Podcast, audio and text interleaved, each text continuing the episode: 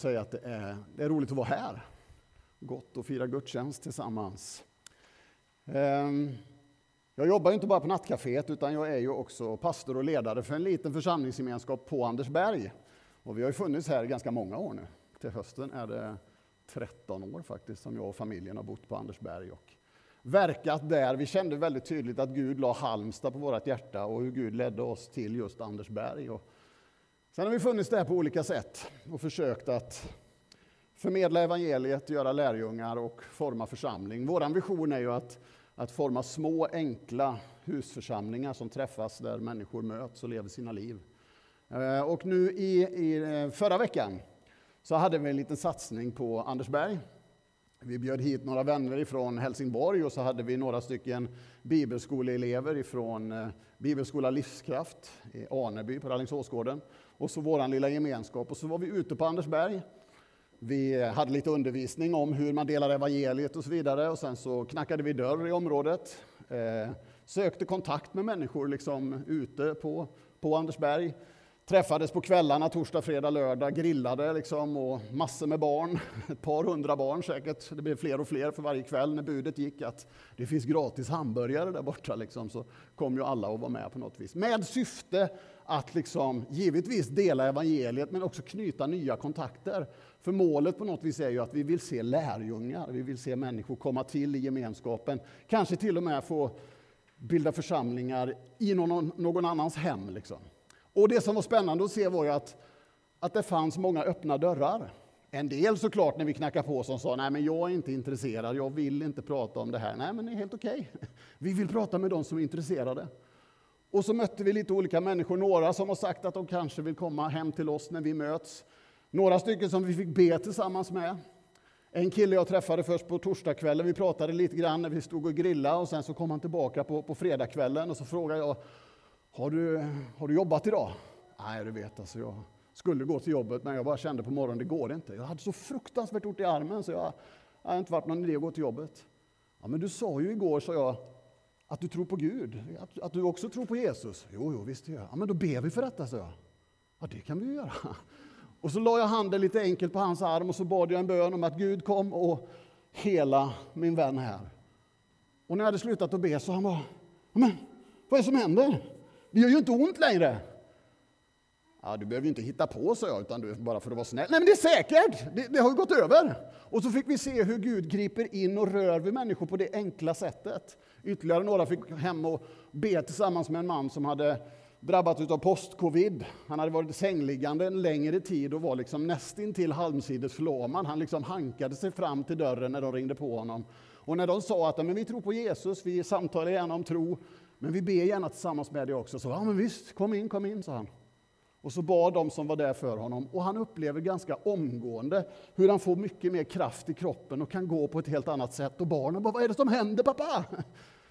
Och de här människorna har då på något vis bjudit oss att ta kontakt igen och så får vi se vart detta leder någonstans. Men jag tycker det är så fantastiskt hur man liksom kan få vara med och se hur, hur Guds rike manifesterar sig på ett enkelt sätt i samtal, i bön, här i Halmstad, inte långt borta i Indien eller någon annanstans, utan Gud är på riktigt. Det händer här. Om vi bara på något vis tar oss ut ur, för min egen del i alla fall, handlar det mycket om att ta mig upp ur soffan och utmana bekvämligheten. Och jag tyckte det var ganska så att knacka dörr liksom precis i området där man bor och vad ska folk säga och hur ska det här bli? Men, men faktiskt, man tänker att vi har något fantastiskt att komma med. Det här är ju det bästa. Liksom. Och vi är här för att prata med den som faktiskt vill. Vi behöver ju inte tränga oss på när det är någon som säger nej. Utan då kan vi gå vidare. Och så kan vi söka efter dem som Gud vill att vi ska på något vis samtala med. Så att jag vill bara skicka med det som en uppmuntran. Liksom. Och jag har förstått att ni är inne i en serie av eh, predikningar och undervisning om just Guds rike. Och idag handlar det om Jesu gärningar.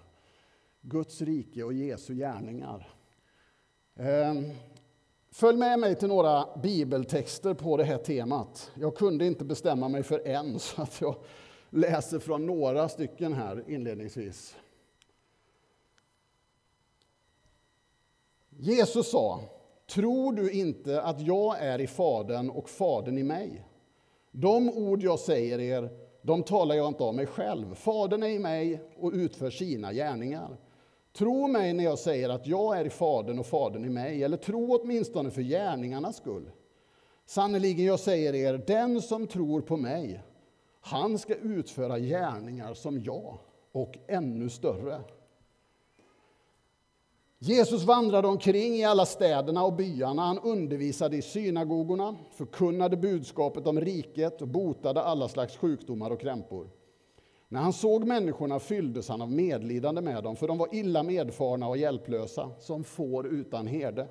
Han sa till sina lärjungar, skörden är stor, men arbetarna är få. Be därför skördens Herre att han sänder ut arbetare till sin skörd.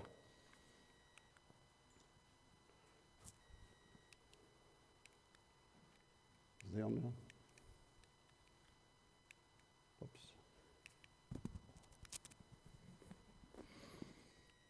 Johannes döparen fick i sitt fängelse höra om Kristi gärningar. Han skickade några av sina lärjungar för att fråga honom Är du den som ska komma, eller ska vi vänta på någon annan? Jesus svarade dem Gå och berätta för Johannes vad ni hör och ser. Att blinda ser, lama går, Spetälska blir rena, döva hör, döda står upp och fattiga får ett glädjebud.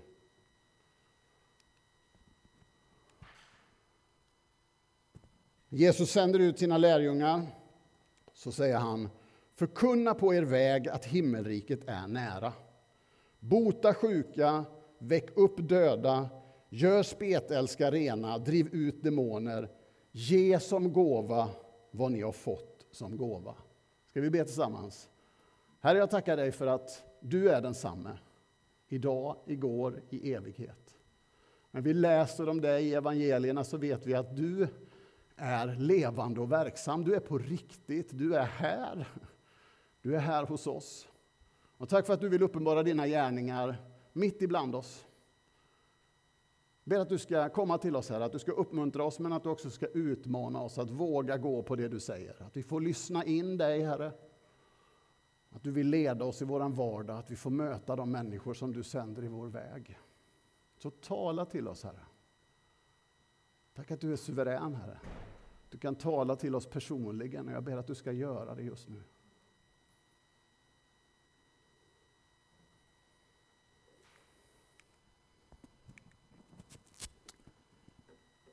Vem är Jesus? När vi pratar med varandra, och i synnerhet när vi pratar med våra vänner, så kan vi få ganska så olika tankar kring det här. Vem är Jesus egentligen? Vår bild av Jesus påverkar givetvis vad vi gör med honom, vad vi tror om honom. Jag hittade några knepiga bilder, eller mer eller mindre bra bilder kanske, på, på nätet. Är han kompisen, liksom? Eller är han den lidande Kristus? Eller är han någon actionseriefigur, eller vem är han egentligen, denne Jesus? För oss som tror så är Jesus Herre. Han är Herren. Jesus Kristus är Herre. Det är den bekännelse som vi har. Den som tror med sitt hjärta att Jesus uppstått från de döda och den som bekänner Jesus Kristus som Herre, han ska bli räddad, han ska bli frälst. Han blir ett Guds barn. Jesus är Herre. Vad innebär det egentligen? Ja, inte bara att han är Herr Jesus, utan det innebär att han är vår ledare, att han är den högste. När de första kristna kallade Jesus för Kyrios, för Herren, så var det nästan till ett politiskt ställningstagande. Kejsaren var Kyrios, han var den högste. Han ägde ju typ så gott som gudomligt mandat. Och plötsligt så träder de första kristna fram och säger nej, men det är inte kejsaren som är Kyrios, det är, här, det är Jesus som är Herre. Han är den högste. Jag böjer mig inte under kejsaren, jag böjer mig under Jesus. Han är den högste, han är den störste. Johannes skriver, han är ordet som blev kött. Han fanns före allt. Ingen har någonsin sett Gud, den enda sonen, själv Gud och alltid nära Fadern, har förklarat för oss vem han är.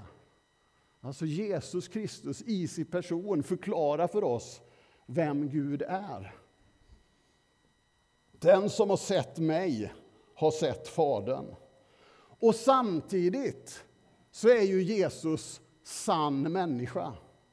100 procent Gud, men också i någon mening 100 procent människa. Det var ju inte för att han var Gud i första hand, tänker jag, som han drev ut demoner, botade sjuka och så vidare. Han gjorde det för att han var människa fylld med Guds ande. Han modellerade för oss vad det är att vara sann människa. Den som tror på mig, han ska utföra gärningar som jag, och ännu större. Alltså Jesus var både Gud och sann människa. Han vill att vi ska likna honom. Att han är Herre innebär ju att vi ska följa honom. En lärjunge vill bli som sin mästare. När Jesus gick här på jorden så var det ju väldigt vanligt med rabbiner och så hade de lärjungar. De hade skolor, rabbinskolor, toraskolor. Och på Jesu tid så var det så att alla killar, tyvärr var det bara killarna som fick gå i toraskola, de i åldern 6 till 10 år lärde sig Moseböckerna utan till. Det var, det var det man skulle kunna. Inte de lättaste böckerna i Bibeln, men det var de fem första böckerna, de skulle man lära sig och helst skulle man lära sig dem utan till. Och sen då i 10 till 14 års ålder så fick de lite mer begåvade fortsätta att studera. De övriga de fick lära sig familjens yrke. Liksom. Men de andra de fick försöka att lära sig resten. Då, alltså. De som var duktiga i 13-14-årsåldern hade då memorerat större delen av Gamla testamentet. Snacka om konfirmation. När man där någonstans i 14-15 års ålder bara, ja, nu kan vi det här. De hade ju inga biblar att bära runt på som vi har, utan de var ju tvungna att på något vis försöka lära sig. Och då handlade det inte bara om att lära sig liksom innehållet. Inte bara att förstå eller liksom ta in information, utan faktiskt också brottas med frågorna kring de här texterna. Vad betyder det här och hur har människor genom tiderna använt sig av eller tagit emot de här texterna? Sen då vid 14-15 års ålder så fick de allra bästa söka sig till en rabbin, ansöka om att bli hans lärjungar. Och lärjungens mål det var ju då att bli som rabbinen. Inte bara kunna det han kunde, utan verkligen bli som rabbinen. Antagningskraven var hårda. Rabbinen ville veta om den som sökte kunde bli som han. Och om rabbinen trodde på killen så sa han Kom och följ mig. Kom och följ mig. Petrus, Andreas, Jakob och Johannes de var fiskare. De tillhörde förmodligen inte de här som hade läst vidare. Utan när de var där i tonåren någonstans så fick de gå hem till pappa, pappas fiskeriföretag. De lärde sig att vara fiskare. Och så sitter de där en dag och rensar sina nät. De är på jobbet. Och så kommer en rabbin i 30-årsåldern och stannar vid dem och säger Kom och följ mig. Jag ska göra er till människofiskare. Och ni kan tänka, kommer en rabbin, det kommer någon som vill, wow, vi kan, få, vi kan få följa med, vi kanske kan få bli som han. Och så lämnar de allt och så följer de denne Jesus. Han valde ut några unga killar som i någon mån inte dög. Och så använde han dem för att förändra världshistorien. Jag tänker att Gud han, han använder vem han vill. Han vänder upp och ner på tillvaron. Paulus skriver så här. Det som för världen var dåraktigt har Gud utvalt för att låta dem visa stå där med skam. Och det som för världen var svagt har Gud utvalt för att låta de starka stå där med skam. För att ingen människa ska berömma sig inför Gud. Jag var ute på stan vid ett tillfälle, vi pratade om Jesus, olika människor kom och, och, pratade och hade olika åsikter. Och så minns jag en tjej som kom fram och så, hon hade ganska mycket kritik att framföra. Bland annat så sa hon, ja, men jag tror att kristen tro, det är bara för svaga människor. Ni klarar inte, ni, ni är svaga, ni liksom... Och gick på ganska bra där och jag kände, liksom, vad ska jag säga om det här? Liksom. Och så när hon var färdig,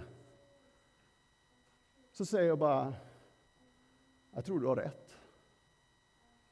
Fast jag tror att vi alla är svaga. Och det handlar bara om att erkänna det. Att jag är svag i mig själv, men jag är beroende av Gud. Det är inte på mig det beror. Att vara kristen, att bli en kristen, att följa Jesus är ju faktiskt detta att erkänna att jag inte fixar det här livet själv. Jag behöver honom. Jag vill inte längre vara min egen ledare. Jag vill att han ska gå före. Att hans liv ska få bli mitt liv. Och när vi bekänner Jesus som Herre så erkänner vi att Guds rike är här. Att vi har en annan kung. Att vi tillhör ett annat rike än vad omgivningen gör. De första kristna kallades för, för de som tillhör vägen. Och det är en ganska bra beskrivning tycker jag på, på troens folk. Dels för att vi följer honom som kallade sig för vägen. Jag är vägen, sanningen och livet. Ingen kommer till Fadern utan genom mig. Men också för att vi är på väg. Vi hör inte hemma här. Vi tillhör något annat rike. Vårt hemland är himlen, himmelriket, Guds rike. Vi är ambassadörer som tillhör ett annat rike. Vi har ett annat mål, ett annat syfte än vad kanske samhället gör gällande.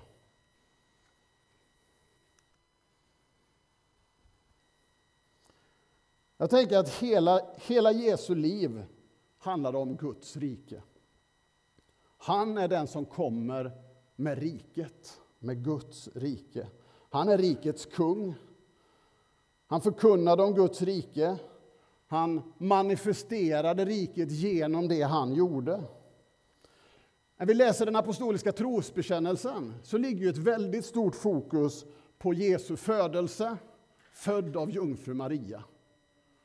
Och sen hamnar vi pinad under Pontius Pilatus, korsfäst, död och begraven, nederstigen, uppstigen och så vidare.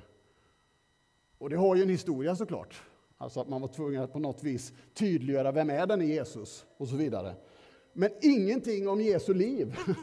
Vi missar liksom två tredjedelar av evangelierna om vi, om vi uppehåller oss i trosbekännelsen. I evangelierna så har vi mycket som beskriver hur Jesus levde. Vad han sa, vad han gjorde. Och som jag sa förut, han demonstrerade Guds rike. Han modellerade ett liv i den heliga Ande. Vad var det Jesus gjorde egentligen? Han sökte upp de förlorade. Han förklarade evangeliet. Han berättade om Gud. Han umgicks med syndare. Han åt med de utstötta. Han botade sjuka. Det här med att jag har små öron behöver inte nödvändigtvis innebära att jag är dålig lyssnare, men just nu så. Han botade sjuka. Han drev ut demoner. Han uppväckte döda. Han mättade de hungriga. Han tröstade de sörjade. Han kom med frihet och glädje. Han stillade stormen. Han satte barnen först. Han kom med tro, han kom med hopp, med kärlek. Han befriade människor från girighet och egoism. Han upprättade människor, gav dem en ny identitet. Han gav allt. Han älskade varje människa in i sin egen död. Och så vann han seger över döden och uppstod igen. Allt detta är synliga tecken på Guds rike. Det här är vad riket är och vad det handlar om. Där Guds vilja sker, där är Guds rike. Där Jesus blir förhärligad, där är Guds rike. Guds rike är fest. Fest i dess allra bästa bemärkelse. Gemenskap. På en god fest är det gemenskap. Guds rike är gemenskap mellan människor, men absolut också med Gud. Där är glädje, inte bara en ytlig glädje, utan glädje på djupet, därför att det har hänt någonting. Jesus har vunnit seger. Vi har fått, fått tag i honom, han har fått tag i oss. Det finns en anledning till att fira, som det oftast är på en fest. Vi kan fira Jesus seger, vi kan fira det att Jesus är kung. Vi kan fira att vi som sagt får tillhöra honom och så vidare. Guds rike är fest.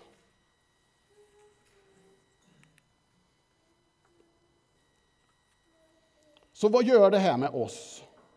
Alltså om Jesus är vår Herre och vi är hans lärjungar, hur påverkar detta oss? Jesus han säger ju ibland rätt så provocerande saker. Vid ett tillfälle så säger han så här. Varför säger ni Herre, Herre, när ni kallar på mig, om ni ändå inte gör som jag säger? Varför säger ni Herre, Herre, när, jag, när ni kallar på mig, om ni ändå inte gör som jag säger? Och så berättar han den här liknelsen om två män som bygger.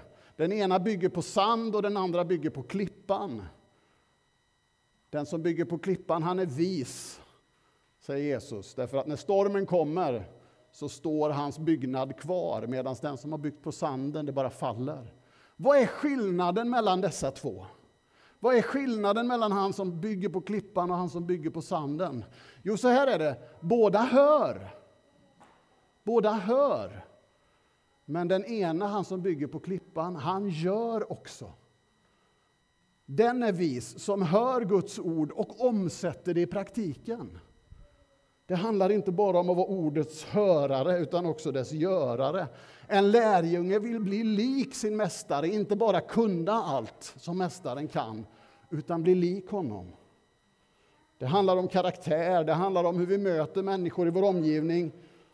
Men jag tänker att det också är en fråga om kraft och, och faktiskt om våra gärningar.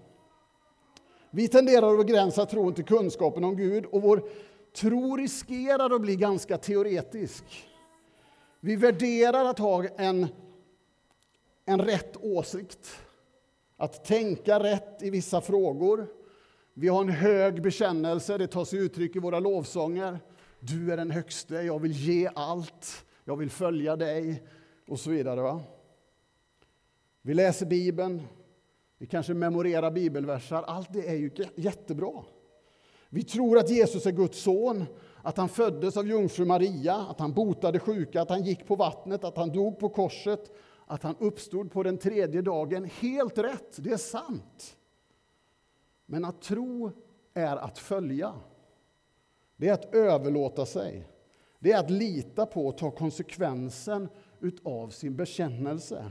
Jag skulle vilja försöka illustrera med en liten bild. Säg att jag är att jag är trött i mina ben och jag behöver vila. Och så säger någon, jag vet att det finns en stol, den är fantastisk, den är jättebra och den går att sitta på. Och så får jag kännedom om en stol. Ja, ja det låter kanonbra.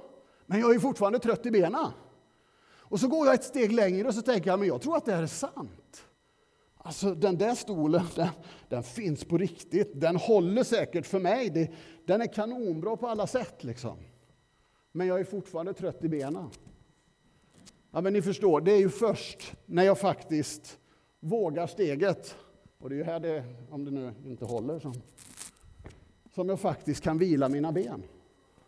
När jag liksom på något vis lägger hela min tyngd på stolen.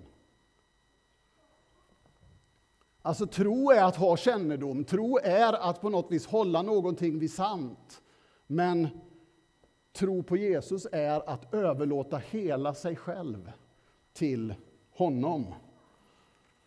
Att omsätta kunskapen i praktisk handling, att våga släppa taget, att våga lita på att Jesus tar emot. Som Fadern har sänt mig sänder jag er. Den som tror på mig, han ska utföra gärningar som jag och ännu större. Och så sa Jesus till sina lärjungar, förkunna på er väg att himmelriket är nära, bota sjuka, väck upp döda, gör spetälska rena, driv ut demoner, ge som gåva vad ni har fått som gåva. Jesus förväntar sig av sina efterföljare att de ska ta det vidare. Att vi ska fortsätta hans uppdrag.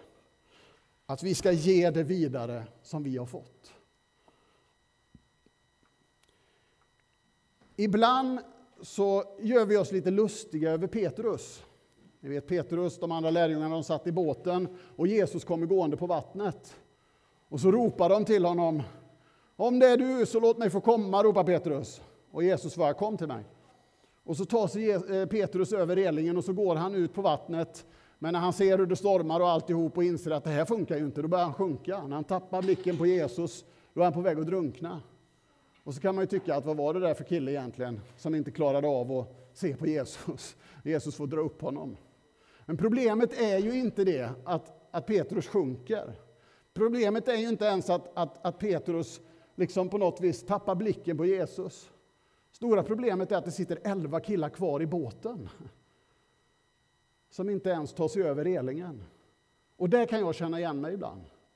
Vågar jag ta mig över relingen och ut, ut på vattnet? Eller sitter jag kvar? Vågar jag gå på det Jesus säger?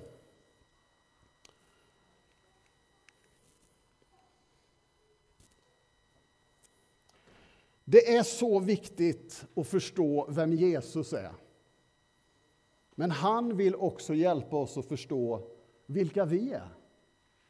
Han är Herre, han är den högste och så vidare. Men vem är jag? Vem är då jag? Åt alla dem som tog emot honom gav han rätten att bli Guds barn.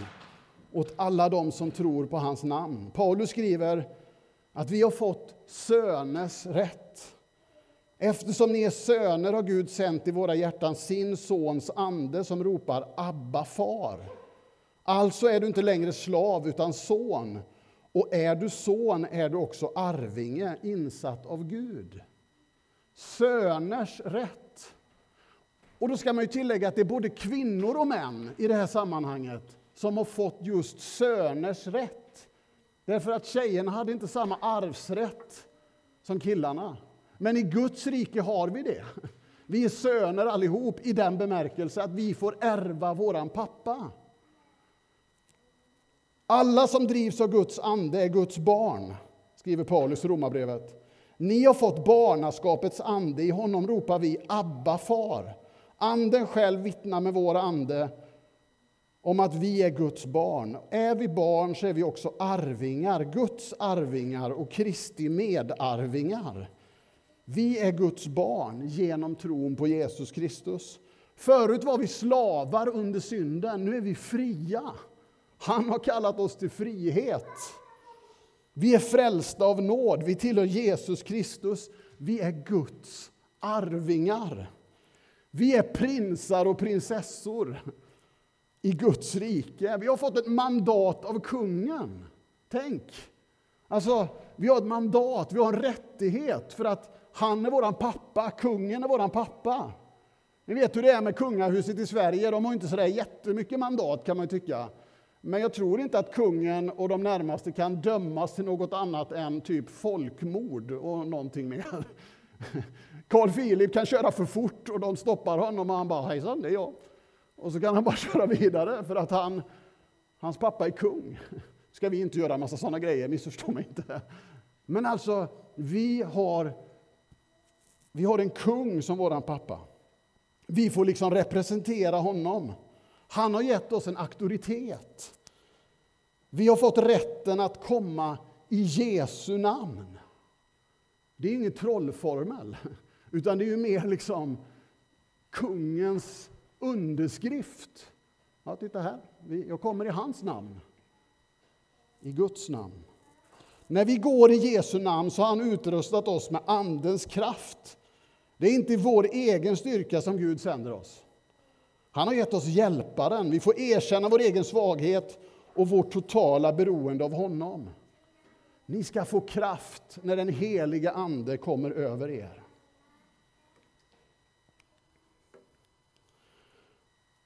Jag upplever det ofta som att vi har svårt att hålla ihop evangeliet. Att liksom se livet som en helhet. Vi delar gärna upp tillvaron i i en andlig sfär och kanske i en mindre eller mer oandlig sfär. Och så separerar vi livet och tillvaron på ett sätt som jag tror var främmande för de första kristna. Jesus vill vara Herre på alla livets olika områden.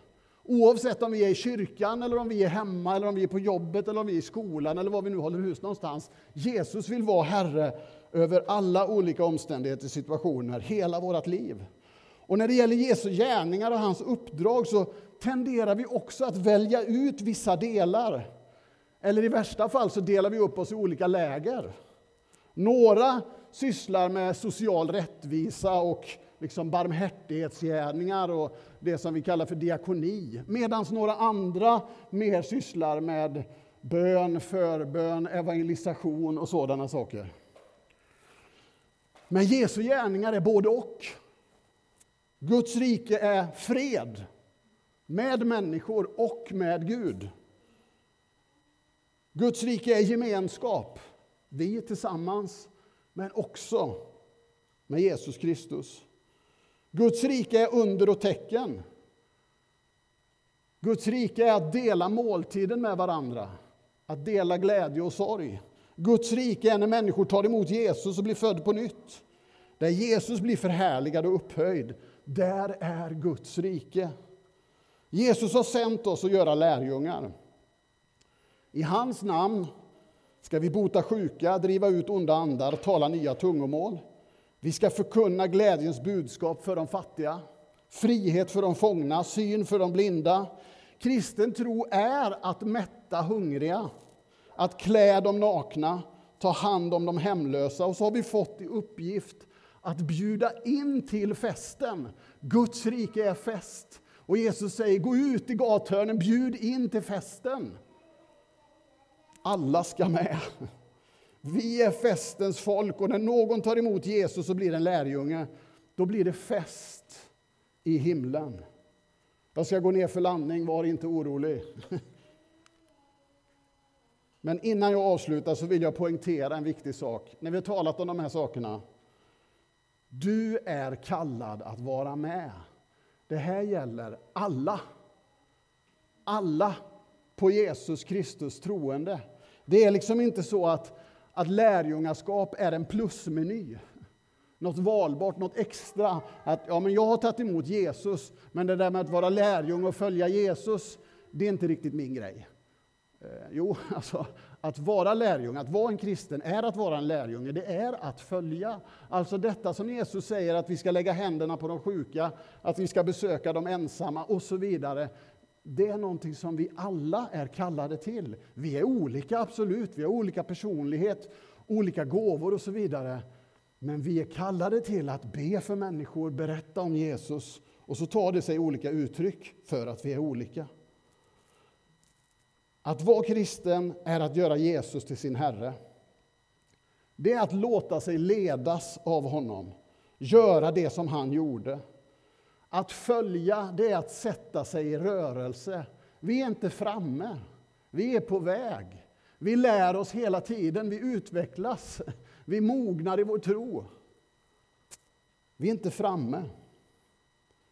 Vår uppgift är att tillsammans gestalta Guds rike i den här världen. Och du och jag får vara med. Att bjuda in till festen. Vi ber. Herre, låt oss få vara med i det du gör. Låt oss få gå i förutberedda gärningar. Hjälp oss att, att sätta in oss själva i det här på något sätt, Gud.